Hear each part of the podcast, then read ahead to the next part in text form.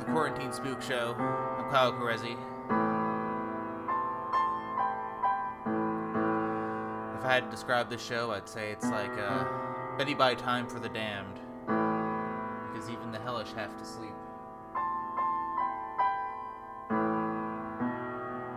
But during the show, I'll be performing some improvised horror stories. I'll be pulling titles from a hat titles that I've never seen before, and then making up the stories from there.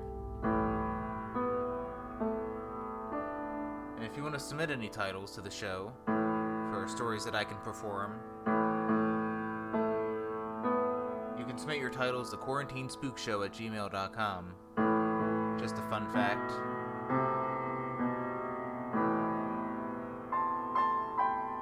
So let's begin.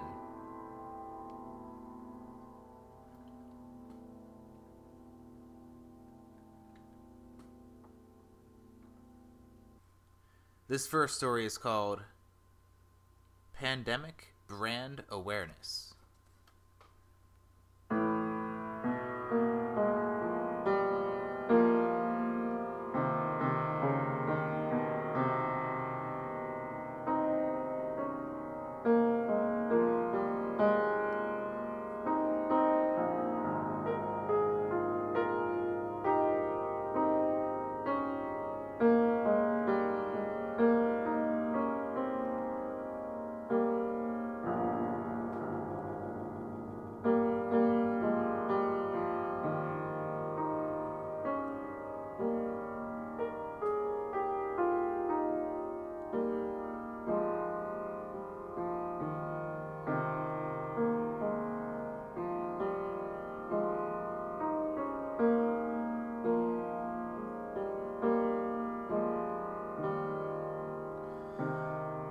As long as Howard Leary could remember,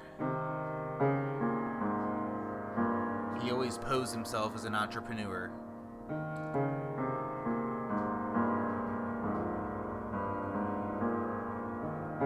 When he was a kid, he would purchase books about money and how it worked and why it was always good to invest and save your money in a bank and all that jazz.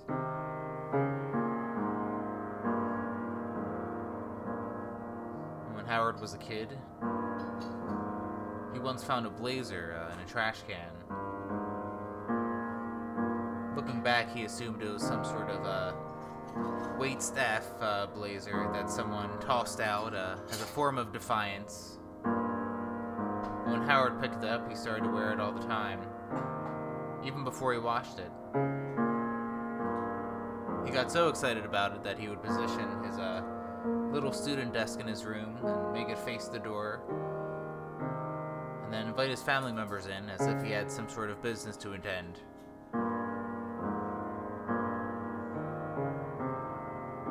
Like he would tell his mom, hey, come visit me in 10 minutes. And then he'd rush up and uh, start doodling some stuff on his desk, pretending he was doing very important work.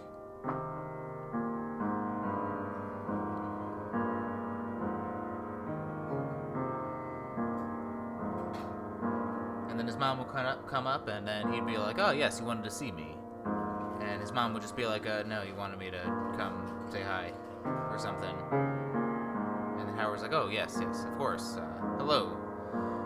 And his mom was just like, "Okay, uh, whatever. Well, dinner's in like half hour or something." But Howard was frustrated as a child. He wanted to realize his entrepreneurial dreams, test out his business acumen.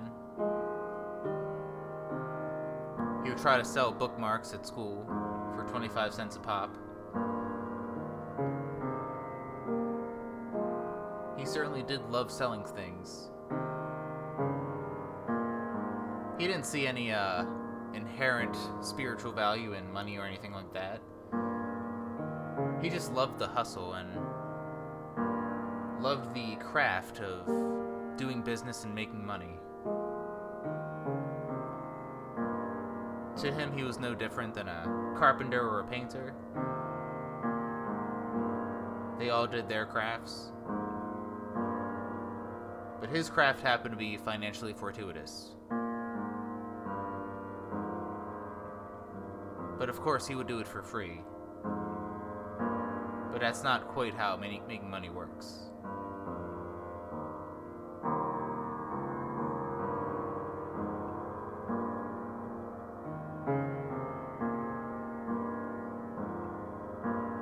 An associate's degree in business and uh, worked for different companies. He worked for a cracker factory.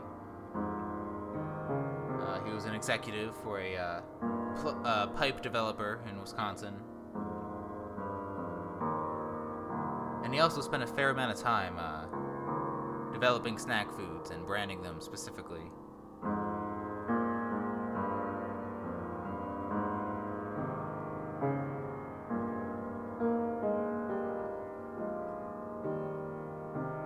All this, uh, doing all these jobs, trying to see the commonalities of both marketing and uh, developing a business, and getting a product to be likable. The time came for him to go into business for himself. And his business of choice was uh, developing energy drinks. They were called spritzers. Spritzer energy drinks. It was a young brand. They only had three flavors at the time just uh, lemon, orange, and blue.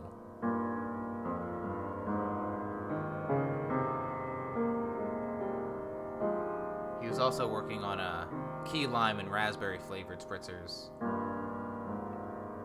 But he felt very hurried to just start launching it. Get the taste in his mouths. To get the taste in people's mouths.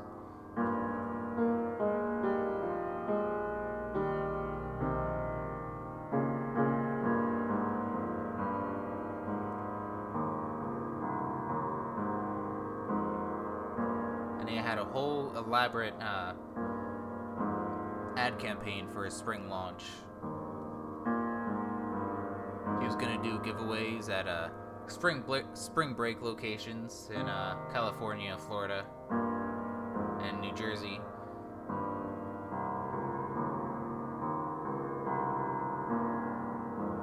He was gonna set up kiosks uh, in various supermarkets around the country.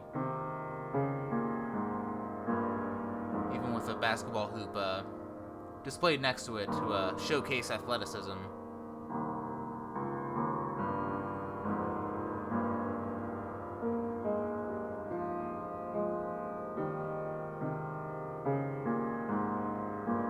He also tied uh, various ad campaigns uh, with uh, well known shooter games as well. Yeah, he pooled all of his money for various ad campaigns so people would know the name Spritzer and make it synonymous with energy drinks and having something super carbonated making your stomach hurt, but also being addicted to that feeling.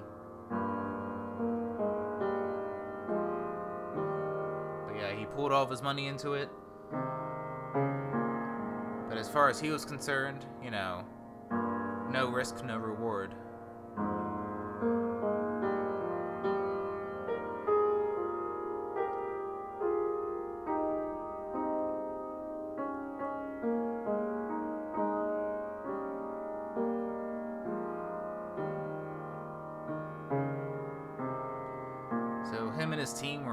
Excited for their spring march, their uh, their spring launch.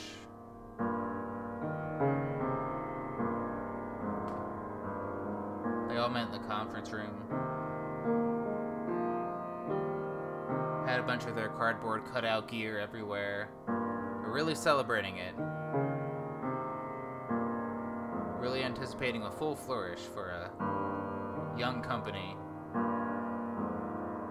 Howard didn't surround himself by yes men.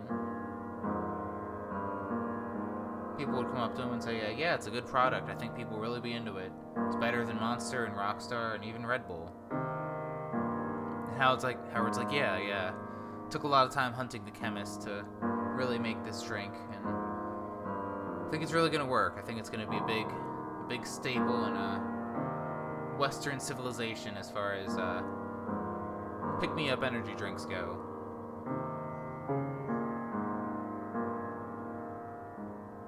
So in March 2020, they slated for their superb energy drink launch. It couldn't have been a worse time for an energy drink loss, energy drink launch. Sure, all the cardboard cutouts and whatnot were in the supermarkets, no one was paying attention to them. The giveaways at the spring breaks were canceled because the spring breaks were canceled.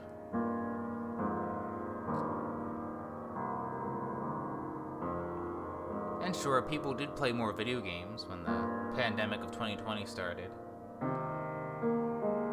But they all less played uh, shooter games and more so went to Animal Crossing. Which Howard never even considered to try to do a cross brand com- promotion with Animal Crossing because he didn't even consider uh, a disaster such as the COVID 19 pandemic to occur.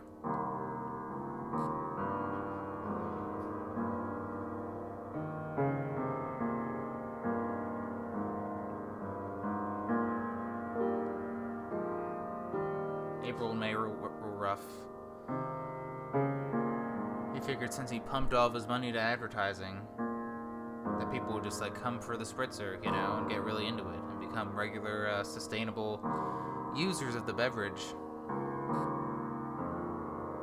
But that's not how it panned out. Slowly, his company was depleted money.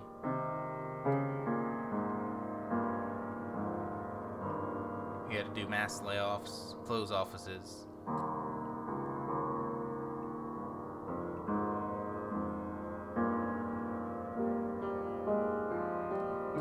Office that remained was the headquarters in Chicago, Illinois.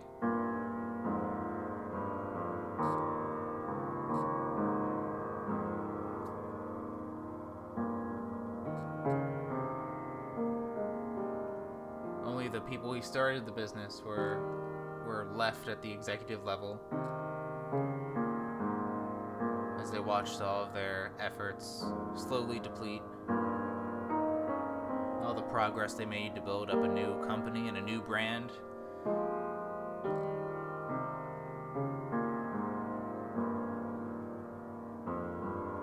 It all just plummeted because it coexisted with a disaster that would overshadow it.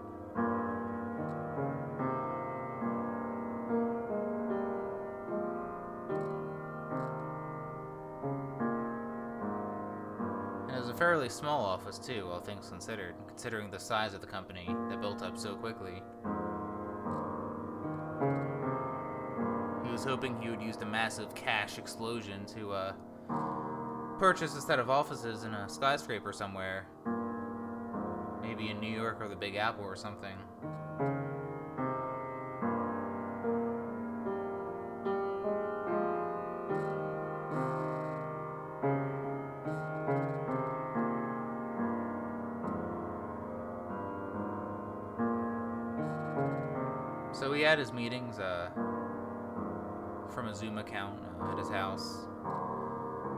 Just on his laptop on Zoom, staring at the screen and feeling his brain melt in the process, trying to do the massive damage control of his dilapidating company. Something he dreamed of for so long and put so much work into.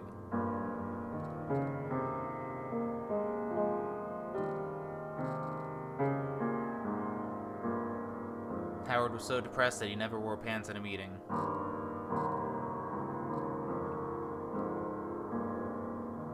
He would try to fake a smile, but all of his uh, fellow executives knew that he was suffering.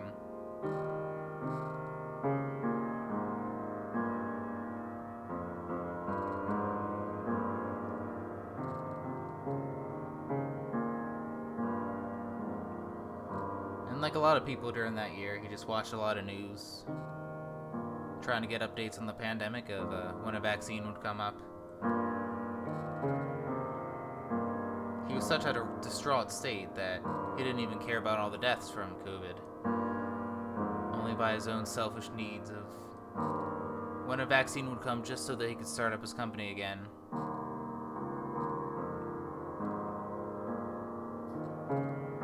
The perverse thing that he was actually jealous of all the companies that took advantage of their workers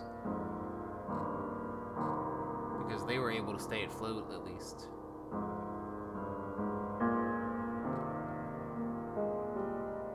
It's safe to say that Howard did become callous that summer. He was at a point where he was putting business in front of the well being of people.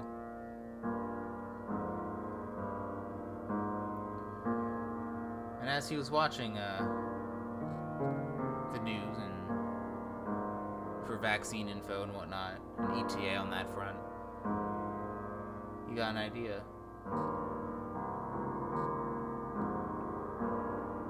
He thought of sugar and tobacco manufacturers, of how they would uh, fund studies saying that both sugar and tobacco aren't really that bad for you.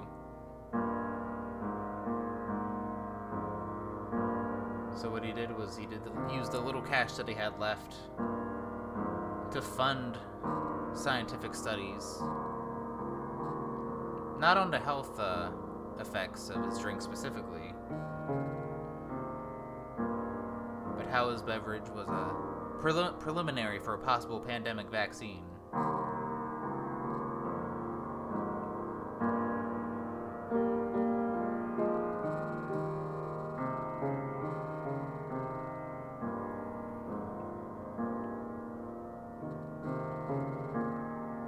Surprised by how fast the process was to get the phony results by fall of that year.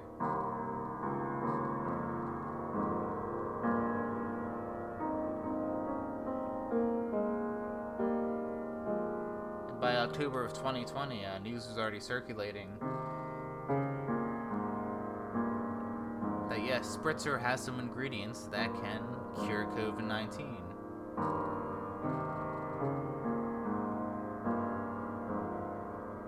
A lot of the mainline uh, news organizations didn't take it too seriously. All of their commentary mainly focused on saying how much of bullshit it was. But that was part of Howard's, Howard's plan. Because to him, he thought, yes, but people were talking about it.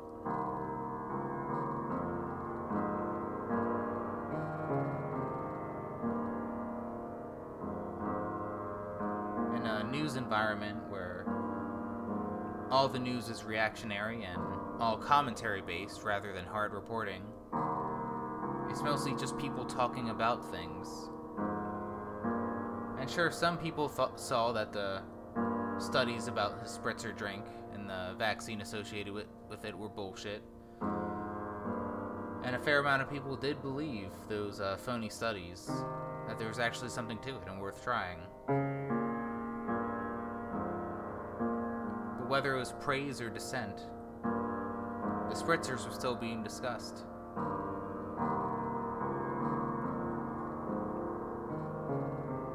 And people started to buy them. His company started to stock them up in supermarkets. When another wave of lockdowns came that winter,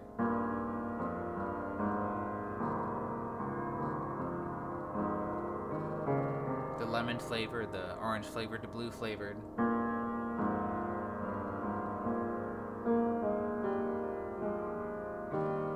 People were just fucking chugging that shit.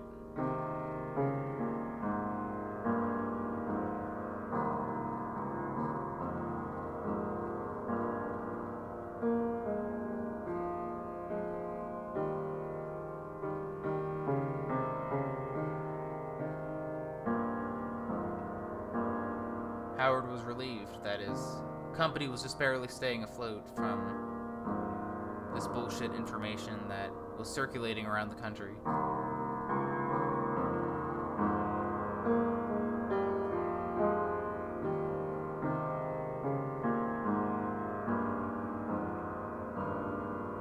He was already starting to try to pull deals with uh, having them sponsor sporting event, sporting events, and concerts and large gatherings and whatnot.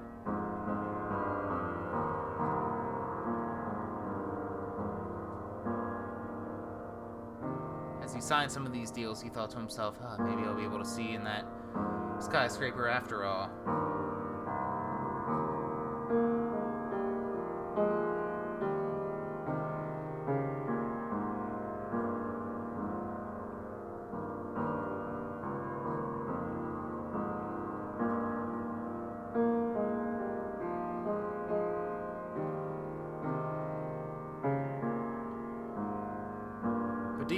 Winter, uh, there's a lot of cases of uh, heart palpitations for people who drink the spritzers.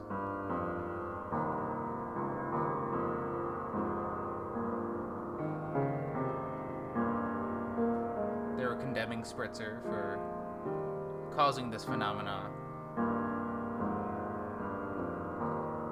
And then eventually Howard contacted the scientists who conducted a study on spritzers and whatnot.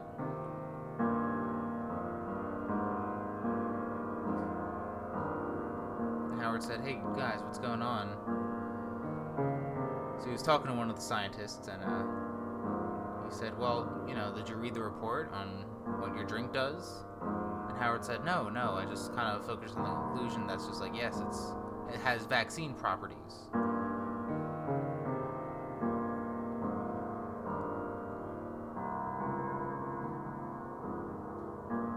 And then the pharmaceutical person said, "Well, yes, it that's because it does miraculously have vaccine properties. But like a lot of pending vaccines that came during 2020,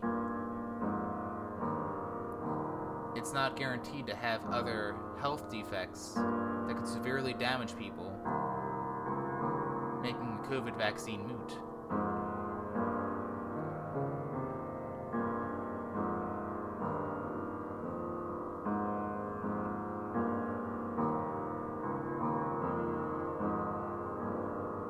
Honestly, I don't even know how the FDA uh, were fooled into distributing this or letting it be distributed.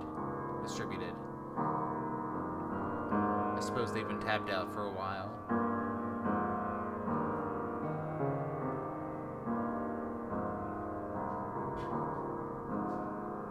But even still, people who believed in your drink were the ones that had to suffer through it or even just people who like the taste, who like the blue flavor, the orange, and the lemon. If we had more time with it, we could have used the spritzer and actually made it like a viable vaccine of some sort. But you just wanted to rush through the process because you wanted your money. You wanted you you wanted your pandemic brand awareness.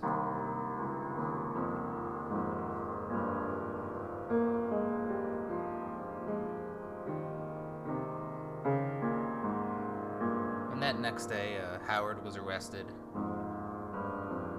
for being in charge of the company, Spritzer, that caused all of those deaths. The news were calling it a pandemic within a pandemic.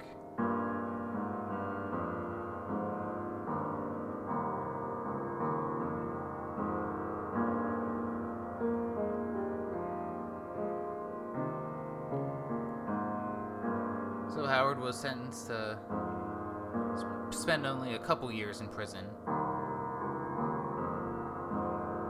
Because at an, at an executive level, he managed to get out of a harsher sentence by only being a financier of the cause, you know. His argument was like, oh, I didn't do it directly or anything. And that led to a soft sentence. But no matter how soft the sentence was, prison that he was staying at had a very high rate for COVID 19.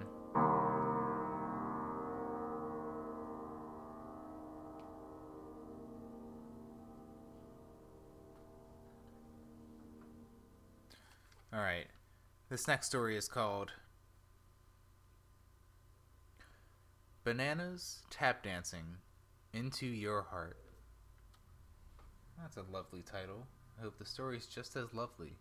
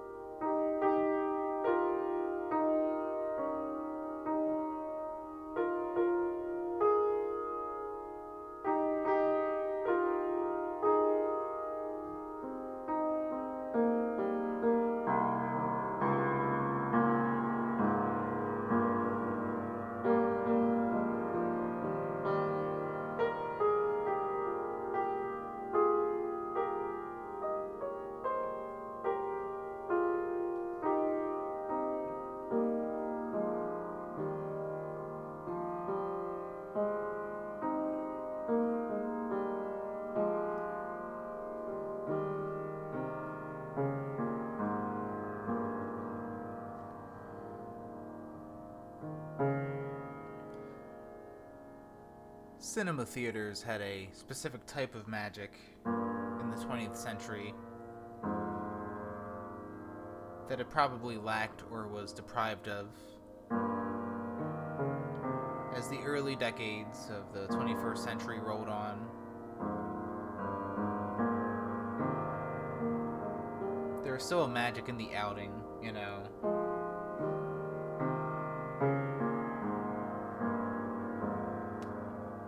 Celebration of either fine entertainment or fine art.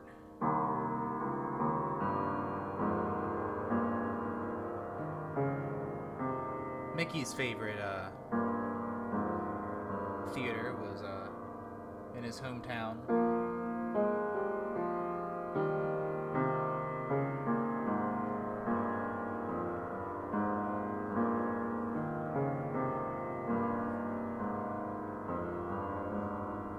It was called the Banana Rama.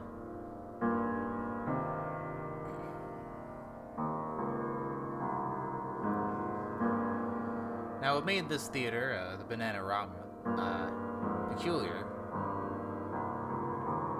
was that it shared space with a produce stand that also specialized in smoothies.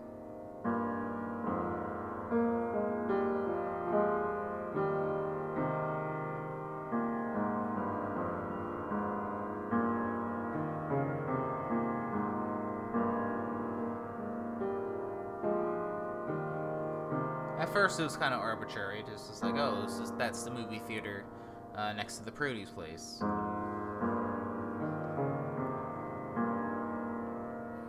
But they started to collaborate over time.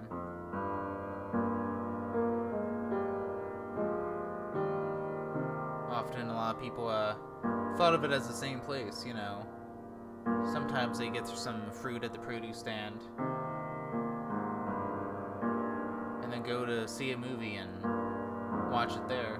Watch and eat the produce as they uh, watch the movie.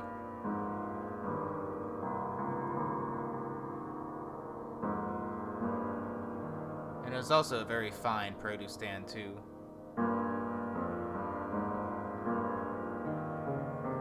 They got their pineapples directly from Hawaii, not making a detour in California or Florida first before it's uh, distributed to supermarkets and whatnot.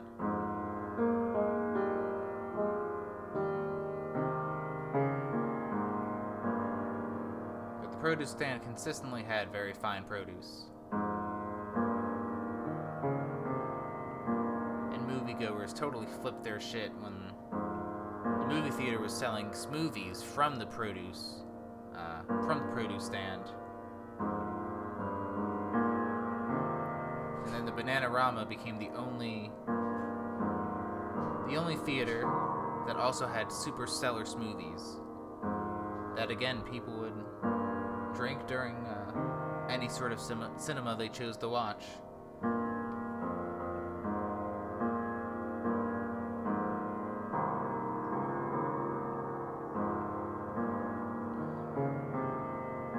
Now the produce stand didn't have any mascots per se, shop did have uh, a bunch of uh, graphics of uh, pieces of fruit dancing around uh, with smiles and little limbs, you know. And it was also on the glassware that they sold as well. Like you can get like smoothie jugs and whatnot, juices and all that.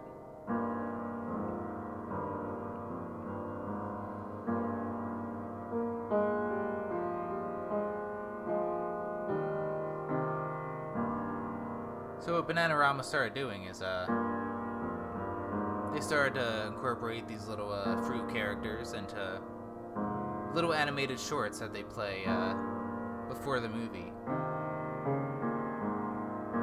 It was usually something that was just pr- promoting Bananarama or the produce stand itself or both.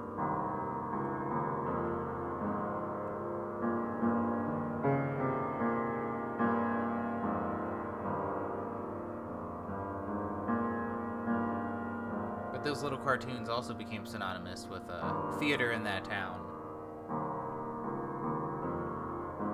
There was a lot of where a lot of teenagers in the 70s took their first dates.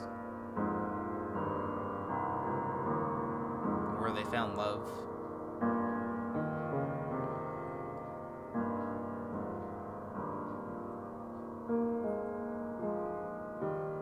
It was where parents and their uh, kin could uh, go and reconnect and see a movie. It was the kind of theater where you can get along with your brother for a day.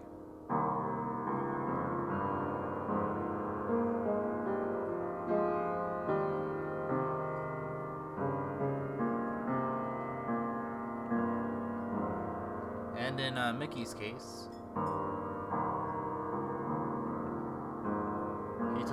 nephew Steve to the theater often.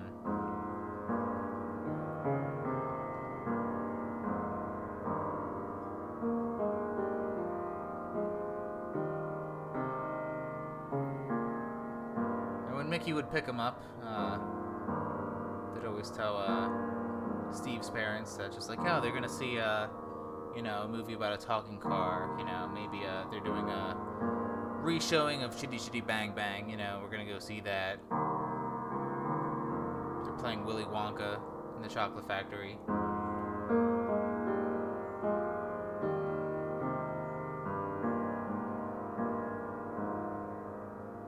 But what they were actually seeing was super hardcore, fucked up grindhouse films.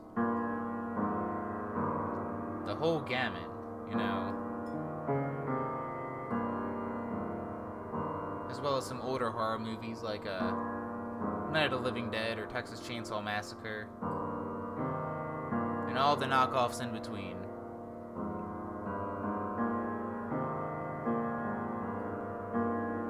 There's one movie they, they saw together called uh, Pointy Speedy Death Car, where a car would just go and run a bunch of people over because it was a haunted car or something.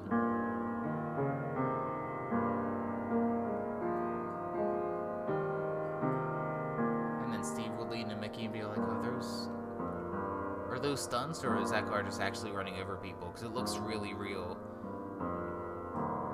And Mickey was just like, ah, "I got no idea. I don't know if I want to see this movie again."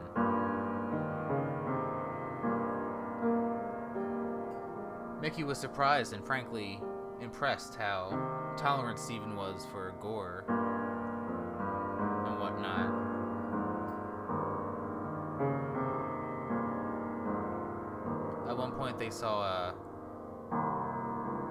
Full Metal Jacket together. And then afterwards, Mickey was just like, Jesus, Steve, are you okay? And Steve was just like, uh, as, as okay as I'm going to be.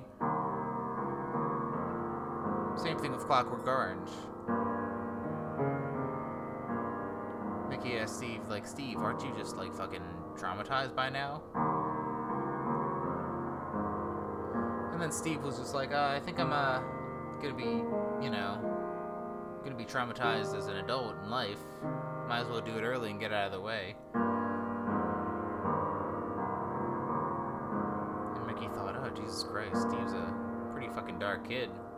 Damn.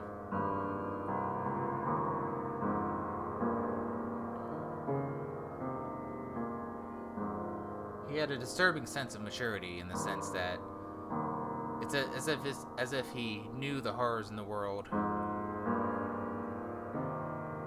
kind that uh, would be ideal for a child not quite to know yet.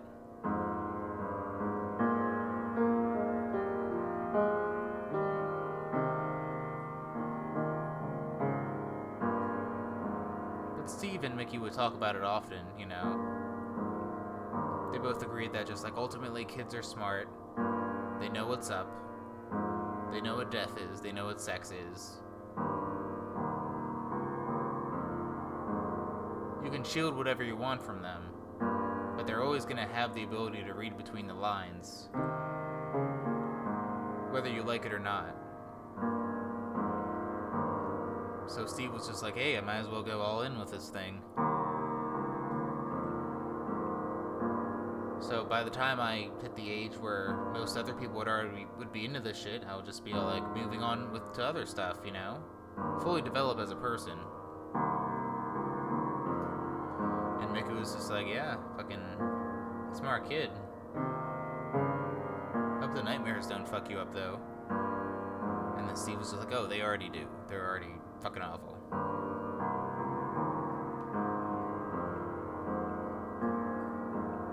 Just like Clockwork Orange, like really screwed with me. And then Mickey was just like, oh, Jesus, really? You had a Clockwork Orange nightmare? And then Steve was just like, yeah, it wasn't about like subject matter of Clockwork Orange specifically.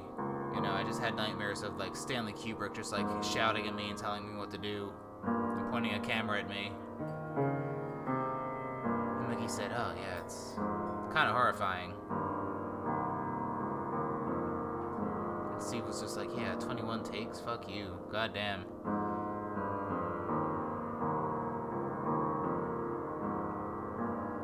So with all these uh, types of conversations that Mickey and Steve would have, what Mickey always found peculiar was when they would play the animated shorts uh, before movies of the dancing little fruit and whatnot.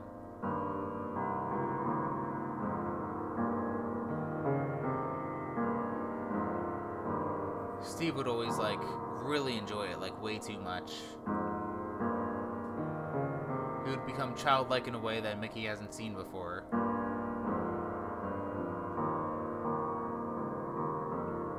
It was like a toddler watching Barney when those fucking banana cartoons came on.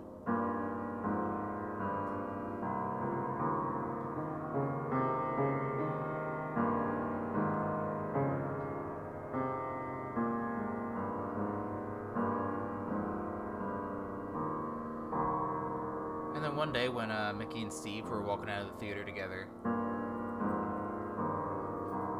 Mickey was asking Steve about it, just like, hey Steve, you know, you're really I mean, you always like you tend to like most of the movies that we see, but you're always like super into those like banana cartoons and whatnot.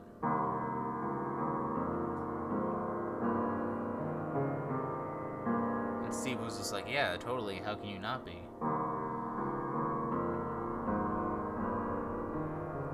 And Mickey was just like, "Oh, I didn't know you were like that in uh, cartoons or anything."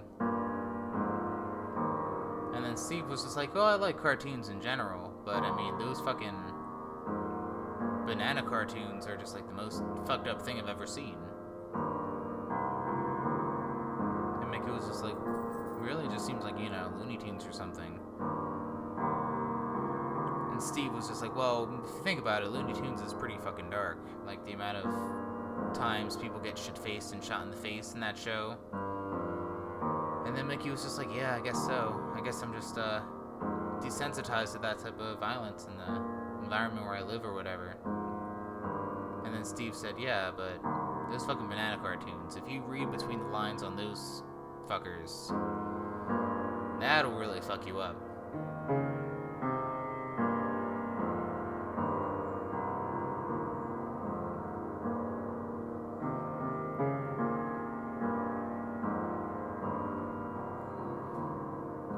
So he was thinking about it, just like, yeah, maybe next time I see a movie, a Bananarama, I, uh, I'll take a closer look at those, uh, banana cartoons or whatever.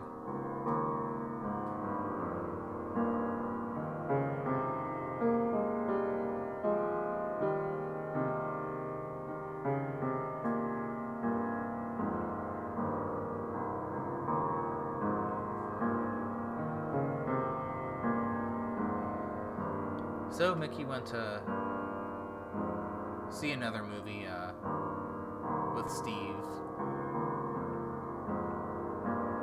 This one was a uh, this one was called Stab Machine. It was a a low budget grindhouse science fiction feature where uh, blood is currency. Run society have uh, stabbing machines that they use on the general public. And the movie's about a group of rebels that uh, tries to overthrow these uh, stab machine users uh, by outstabbing them, pretty much. A super violent, absurdly sensational, gruesome film. But that was also uh, Mickey and Steve's jam.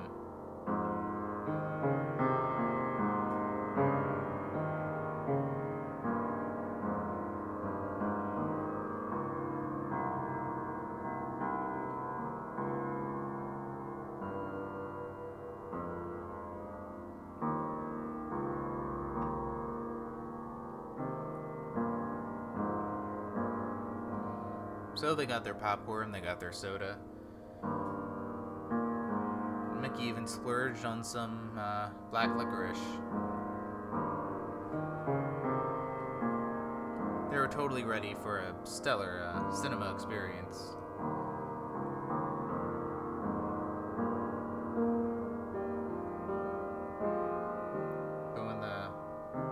Shorts were starting, Mickey was just like, oh yeah, I gotta pay attention to these banana movies.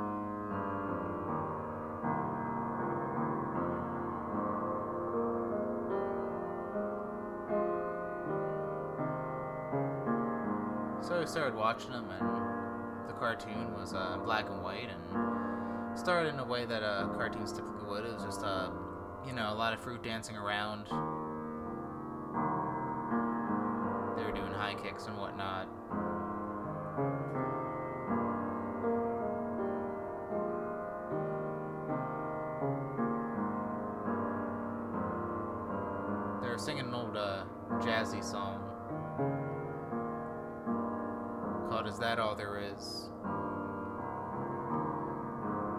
Dark and macabre song, but they made a very like animated, uh, happier version of it.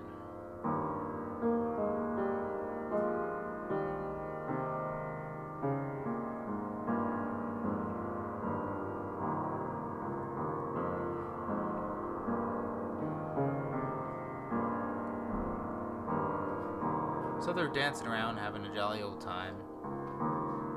And Mickey's just watching Steve be super into it.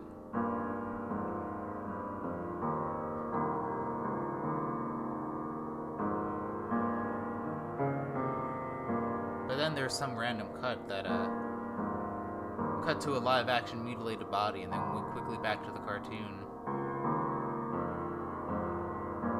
Mickey didn't understand it at first, and he was just like, Steve, did you see that? And Steve was just like, oh yeah.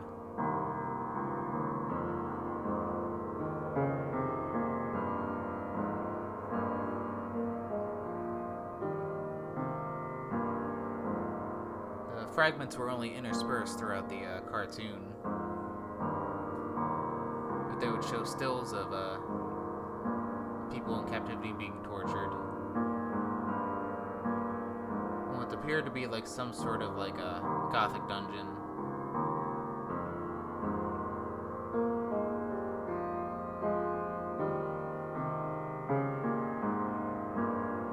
And then one sort of specific exit sign as well.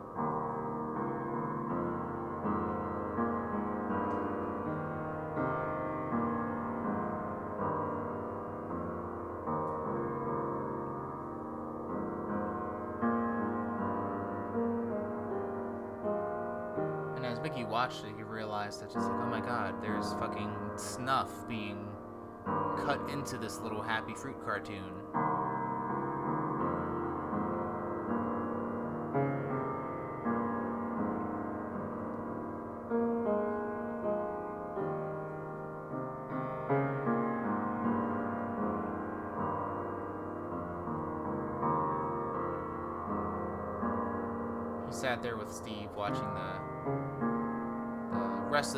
Stab machines. But Mickey couldn't get into the uh, cinema experience, which was very, very well reviewed, uh, even by critics.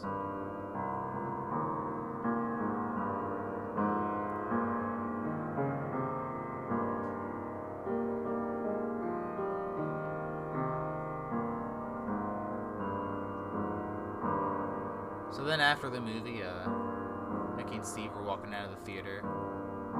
Mickey's still trauma- traumatized by the animated short. And then Steve was just like, wow, that movie really fuck you up? I mean, it was gory as hell, but it was like obviously like fake though. And then Mickey was just like, no, no, dude, I paid attention to the animated short, you know? all those like bodies being mutilated. It was fucking awful. Was just like, yeah, the effects on that were pretty stellar.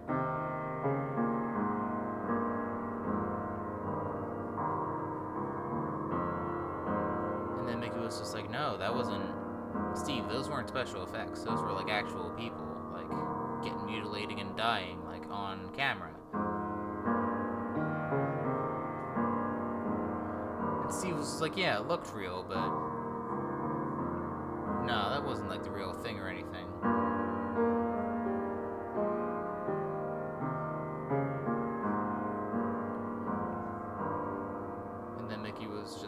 Steve, I used to be like a paramedic. I've seen my fair share of like bodies and whatnot. And I'm telling you, that was that was the real thing.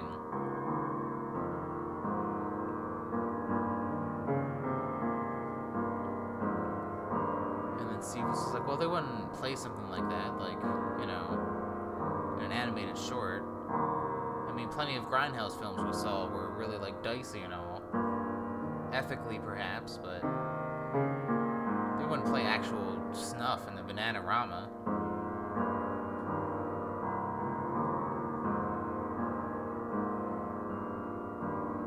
Mickey was thinking about what to say next, and then he saw an exit sign near the back of the theater that resembled the one that he saw in the animated banana short.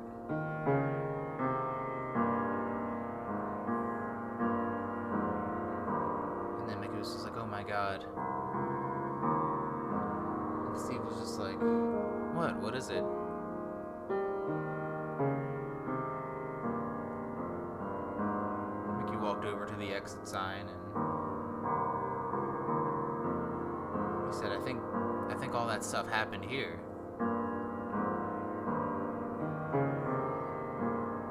And Steve was just like, Mickey, what are you talking about? And Mickey was just like, Yeah, I think let's come on, follow me. They both went down a stairwell uh, near where the exit sign was, leading onto a basement. And after passing a few doors, they saw the dungeon area that uh, resembled the one uh, from the animated short.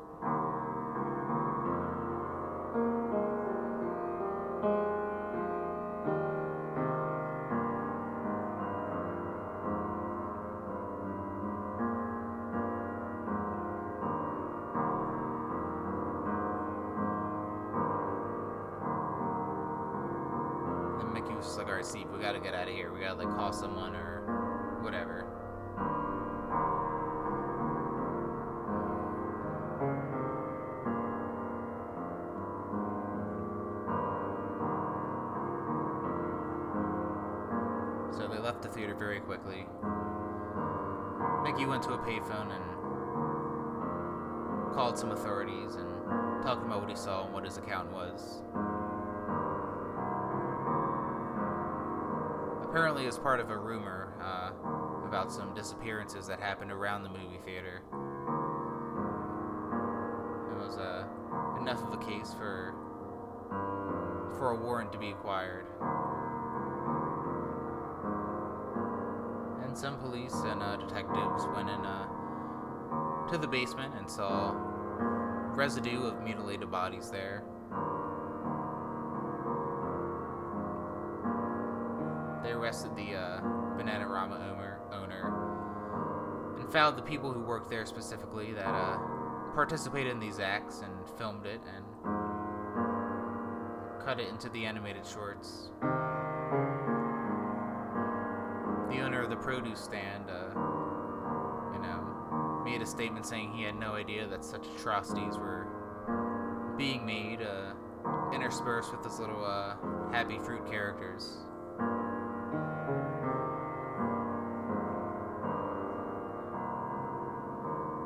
After those arrests were made, uh, Mickey and Steve didn't see each other for three weeks. But then eventually Mickey came over Steve's house.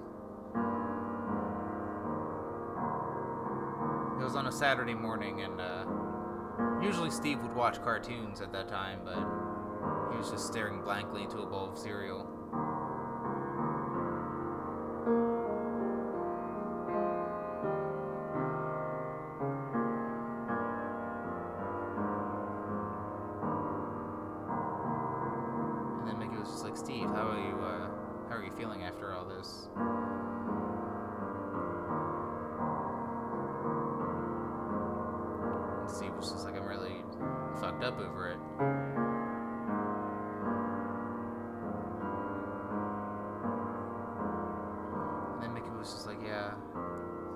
It, se- it seems really rough. I mean, you're into, you know, like violent movie stuff or whatever, which ultimately is fairly benign, but I know the real thing is like a lot, you know.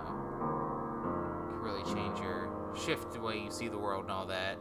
And it feels like something died inside you, but that's just part of, you know, being alive. It's part of mortality.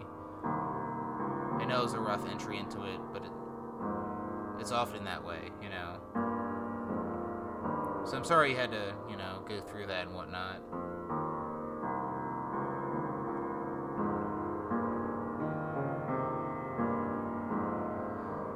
And then Steve said to Mickey, like, no, no, it's not that. It's just I really love those cartoons and the footage that they intersperse with it. So now where am I going to get su- such primo gore? That's what I'm really bum- bummed about. Mickey was taken aback uh, at Steve saying this.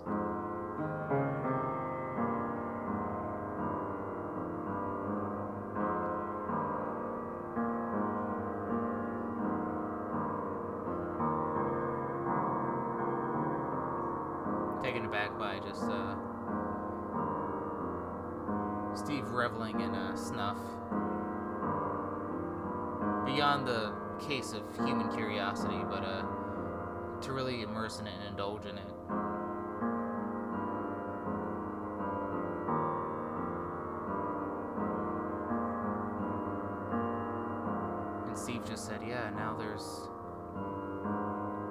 there's no other movies that could possibly replicate that.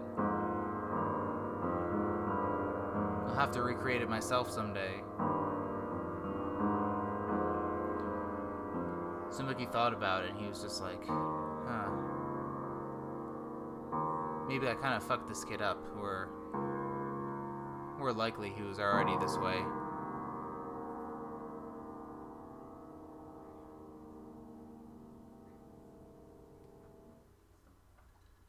And this last story is called Pig's Lipstick.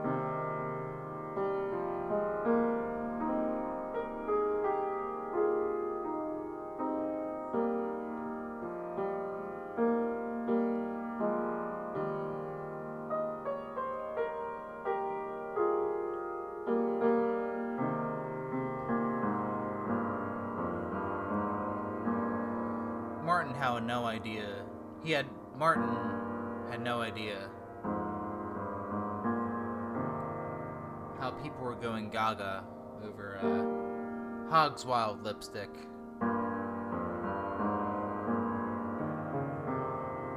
You know, most beauty products or products in general. Uh,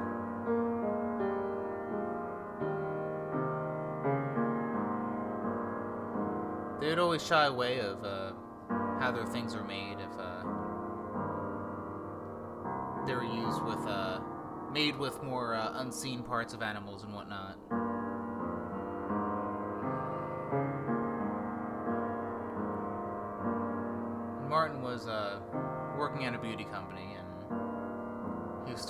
Give a shit about it, and wanted to real take a real nosedive, so they would fire him.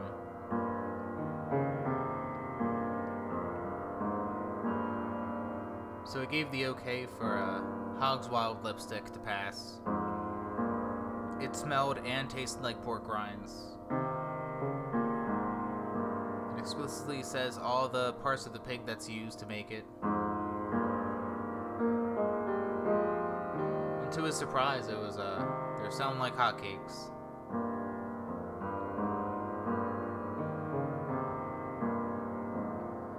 He didn't know why that was, but he assumed that uh, as an American, he lived in a very repressed nation. And releasing Hog's Wild Lipstick was a way for people to really relish in their uh, innate perverse nature.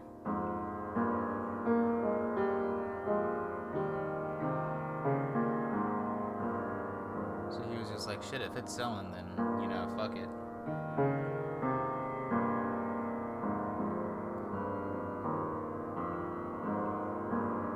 It actually altered fashion trends, even.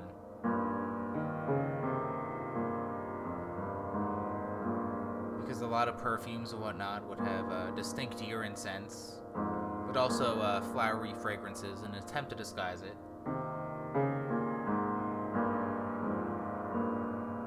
But the Hog's Wild lipstick just overtly smelled like pig.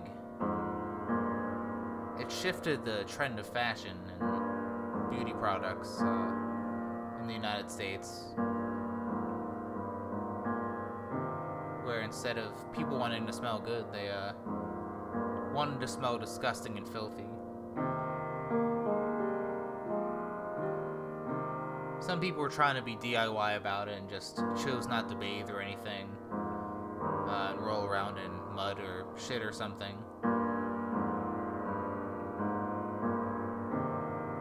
But of course, there were some gatekeepers uh, to the world of beauty products uh, who really tried to perfect the scent of ultimate filth.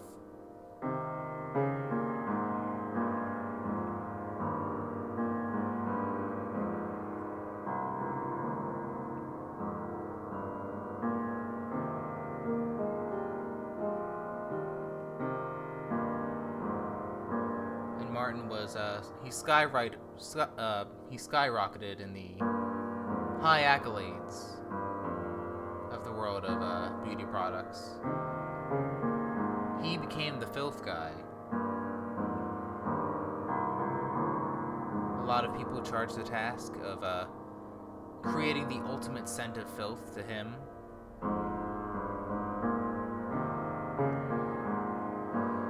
And Martin was just like, uh, uh, I'll see what I could do. Shit.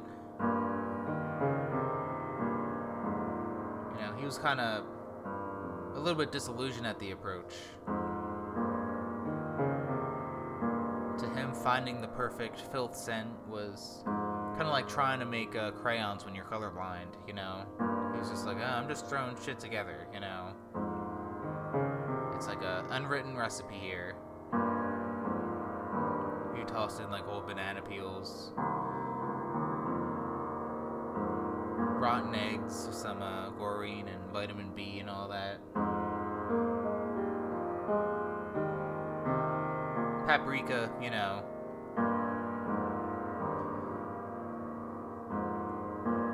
And in the world of uh, filth scent criticism,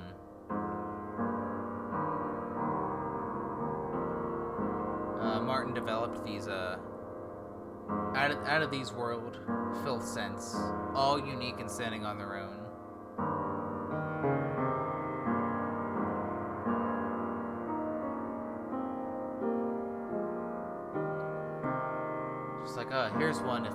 Slept at the beach for five weeks.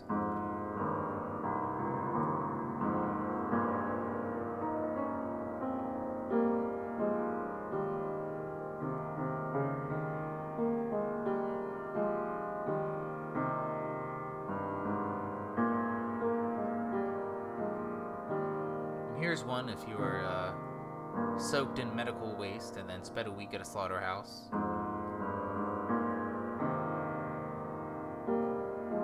Stood outside on a hot summer day. All of his, all of his uh, filth scents were just. They were like time lapses in a way. Like with one spray, it would uh, cause a progression of a scenario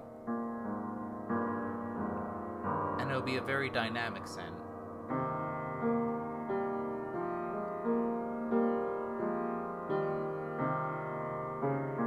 Still some uh, old fashioned beauty product enthusiasts. They'll try to do perfumes and colognes, still trying to do like an ocean breeze thing. And then Martin will be like, hey, here's one from uh, the scum off of a, a ship, you know? for every groove, uh, for every scent that's aimed for in the world of perfume and cologne, Martin would make a counterpart. That would just be the filthier version of that.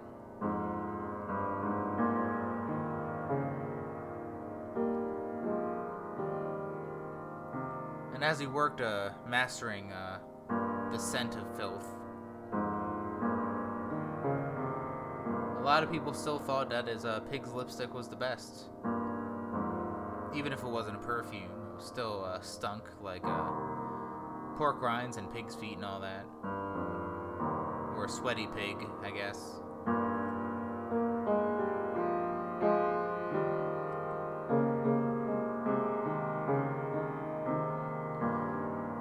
But still, Martin didn't quite come up with the perfect filth scent.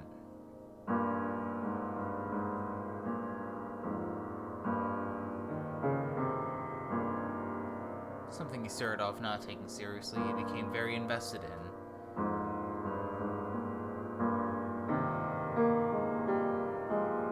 He slaved over it, adding all a bunch of uh, urines and feces and whatnot, really trying to spark something that could last a while. Some sort of common denominator toward all of the filthiest, filthiest scents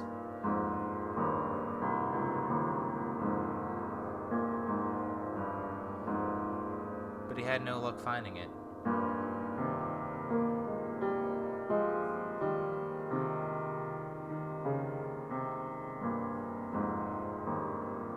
So he thought, and he was just, what's the most, just space, simply, what is the most repulsive thing that I could think of? And then that's when Martin realized a human corpse. Of course, it was, it was so obvious it's not only the disgusting scent of a rotting human flesh, but also the uh, existential fear that it could also happen to you as well. It was not only uh, disgusting in the physical scent, but also it could disturb you spiritually. Yes, I gotta. I have to master the corpse scent.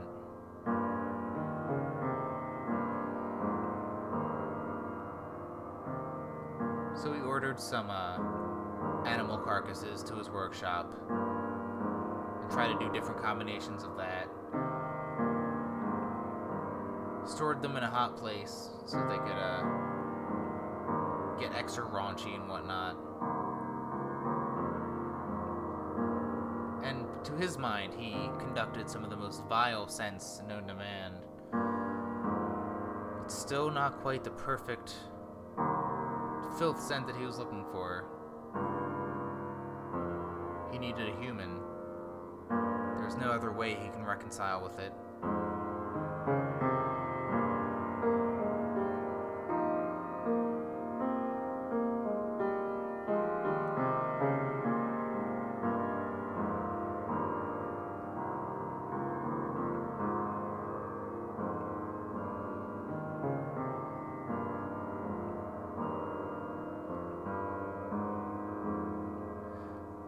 Felt bad for digging up his father and using his corpse for his workshop experiments. But he wanted to master the existential dread. And what better way to provoke it than to use his own father? If he can harness that dread into a scent, he would really be onto something.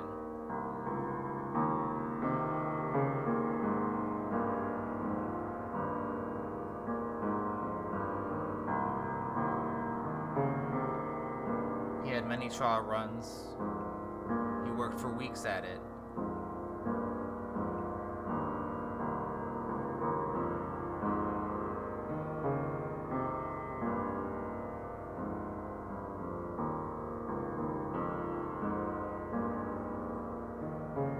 He spent a lot of time crying, questioning his life, just like, oh my god, what have I done? Having that also paired with, no, no, I am close, damn it, I'm close.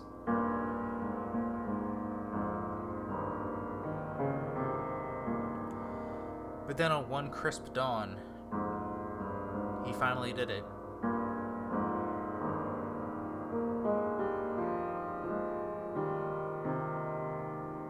By his accord, he conducted the, per- the perfect filth scent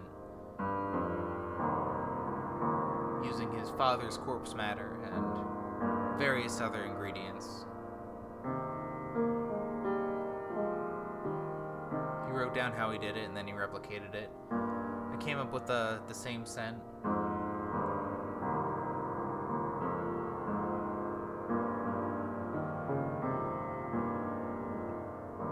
So then, several months later, he finally released it as a mass dis- distribution.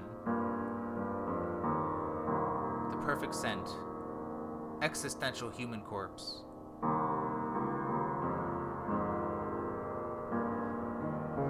People raved about it. Anyone in the filth sense were swept off their feet. It was like the Bible of uh, smelly scents. And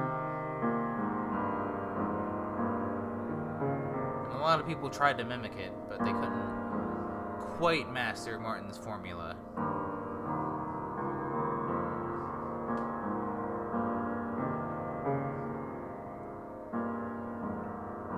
But what it did was uh, did up the ante for other filth, other uh, filth scent uh, purveyors and whatnot.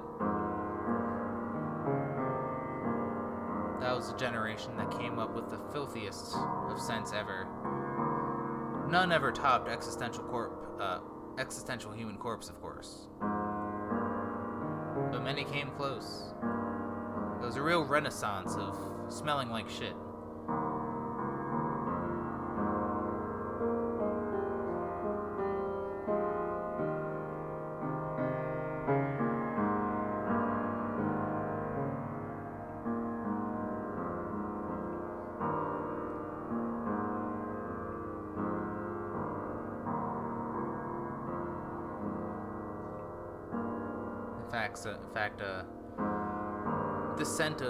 Matter became so big that it completely uh, revamped the uh, human burial process.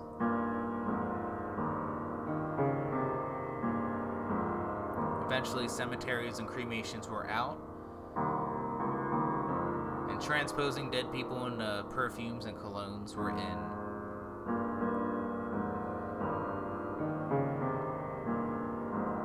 Some family members felt honored that their relatives could be made into mass produced perfume.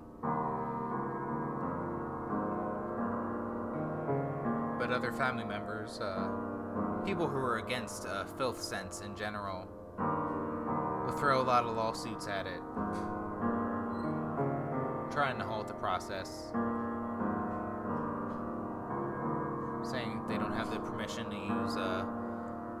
relatives as perfume or cologne, especially bad smelling perfume and cologne.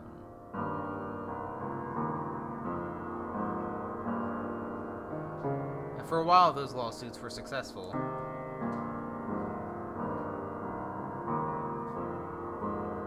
Because you need to have control of what to do with the body before you can transpose it into perfume and cologne. But eventually, uh, filthy scents became so big that laws were rewritten so that people were directly siphoned to put perfume and cologne plants uh, after they died.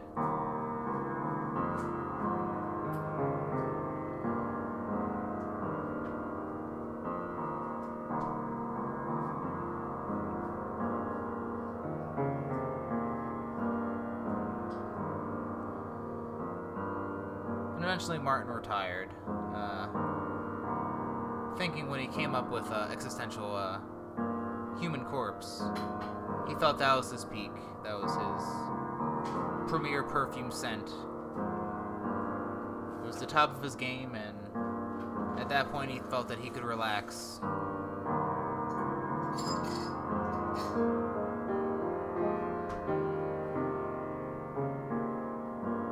But he still enjoyed all the uh, filth scents that would come out uh, within his generation and the generation afterwards.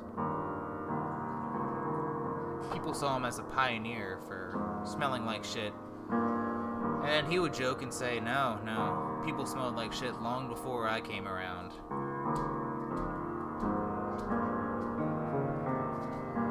And he lived a long life.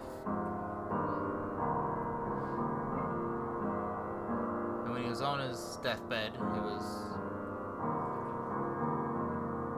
very excited, uh, not excited to pass on, but it was nice to be with his family, say his goodbyes, and so he could finally rest at peace.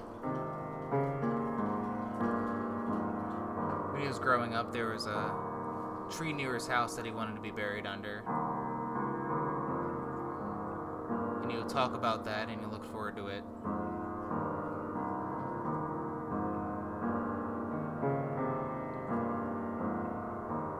Daughter uh, looked at him and was just like, "No, no, uh, that's not what's gonna happen to your body, Dad. No, you're gonna be a you're gonna be a smelly perfume and cologne, just like everyone else. No one gets buried anymore. That's so anachronistic." And then Martin was just like, "No, I don't. I don't want that. I want to be buried underneath a nice tree." Very grim and upset. And his daughter kept saying, "Well, Dad, it's not going to happen. You know, I'm sorry, but it's just that's just how the law is. It's something that you started. It's something you pioneered." And then Martin was just like, "Well, no, I never, I never wanted this. You know, I was just." I started this whole thing just because I was trying to do such a bad job and get fired. I didn't think it would be the next uh, perfume and cologne renaissance. Spent those next couple days kicking and screaming in the hospital, saying, No, I want to leave, I'm not ready to die yet. But then inevitably, uh, after those few days, his time did come. He passed on at 10:02 a.m. on a Tuesday. And inevitably, his body was transposed into perfume and cologne. Martin had no way, no way of knowing this. But uh, the scent of his corpse was actually filthier than the perfect filth scent that he created.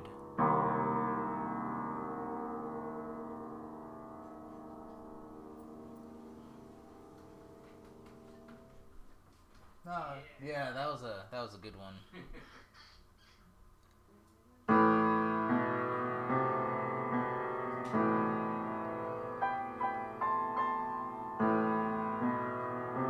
Quarantine Spook Show.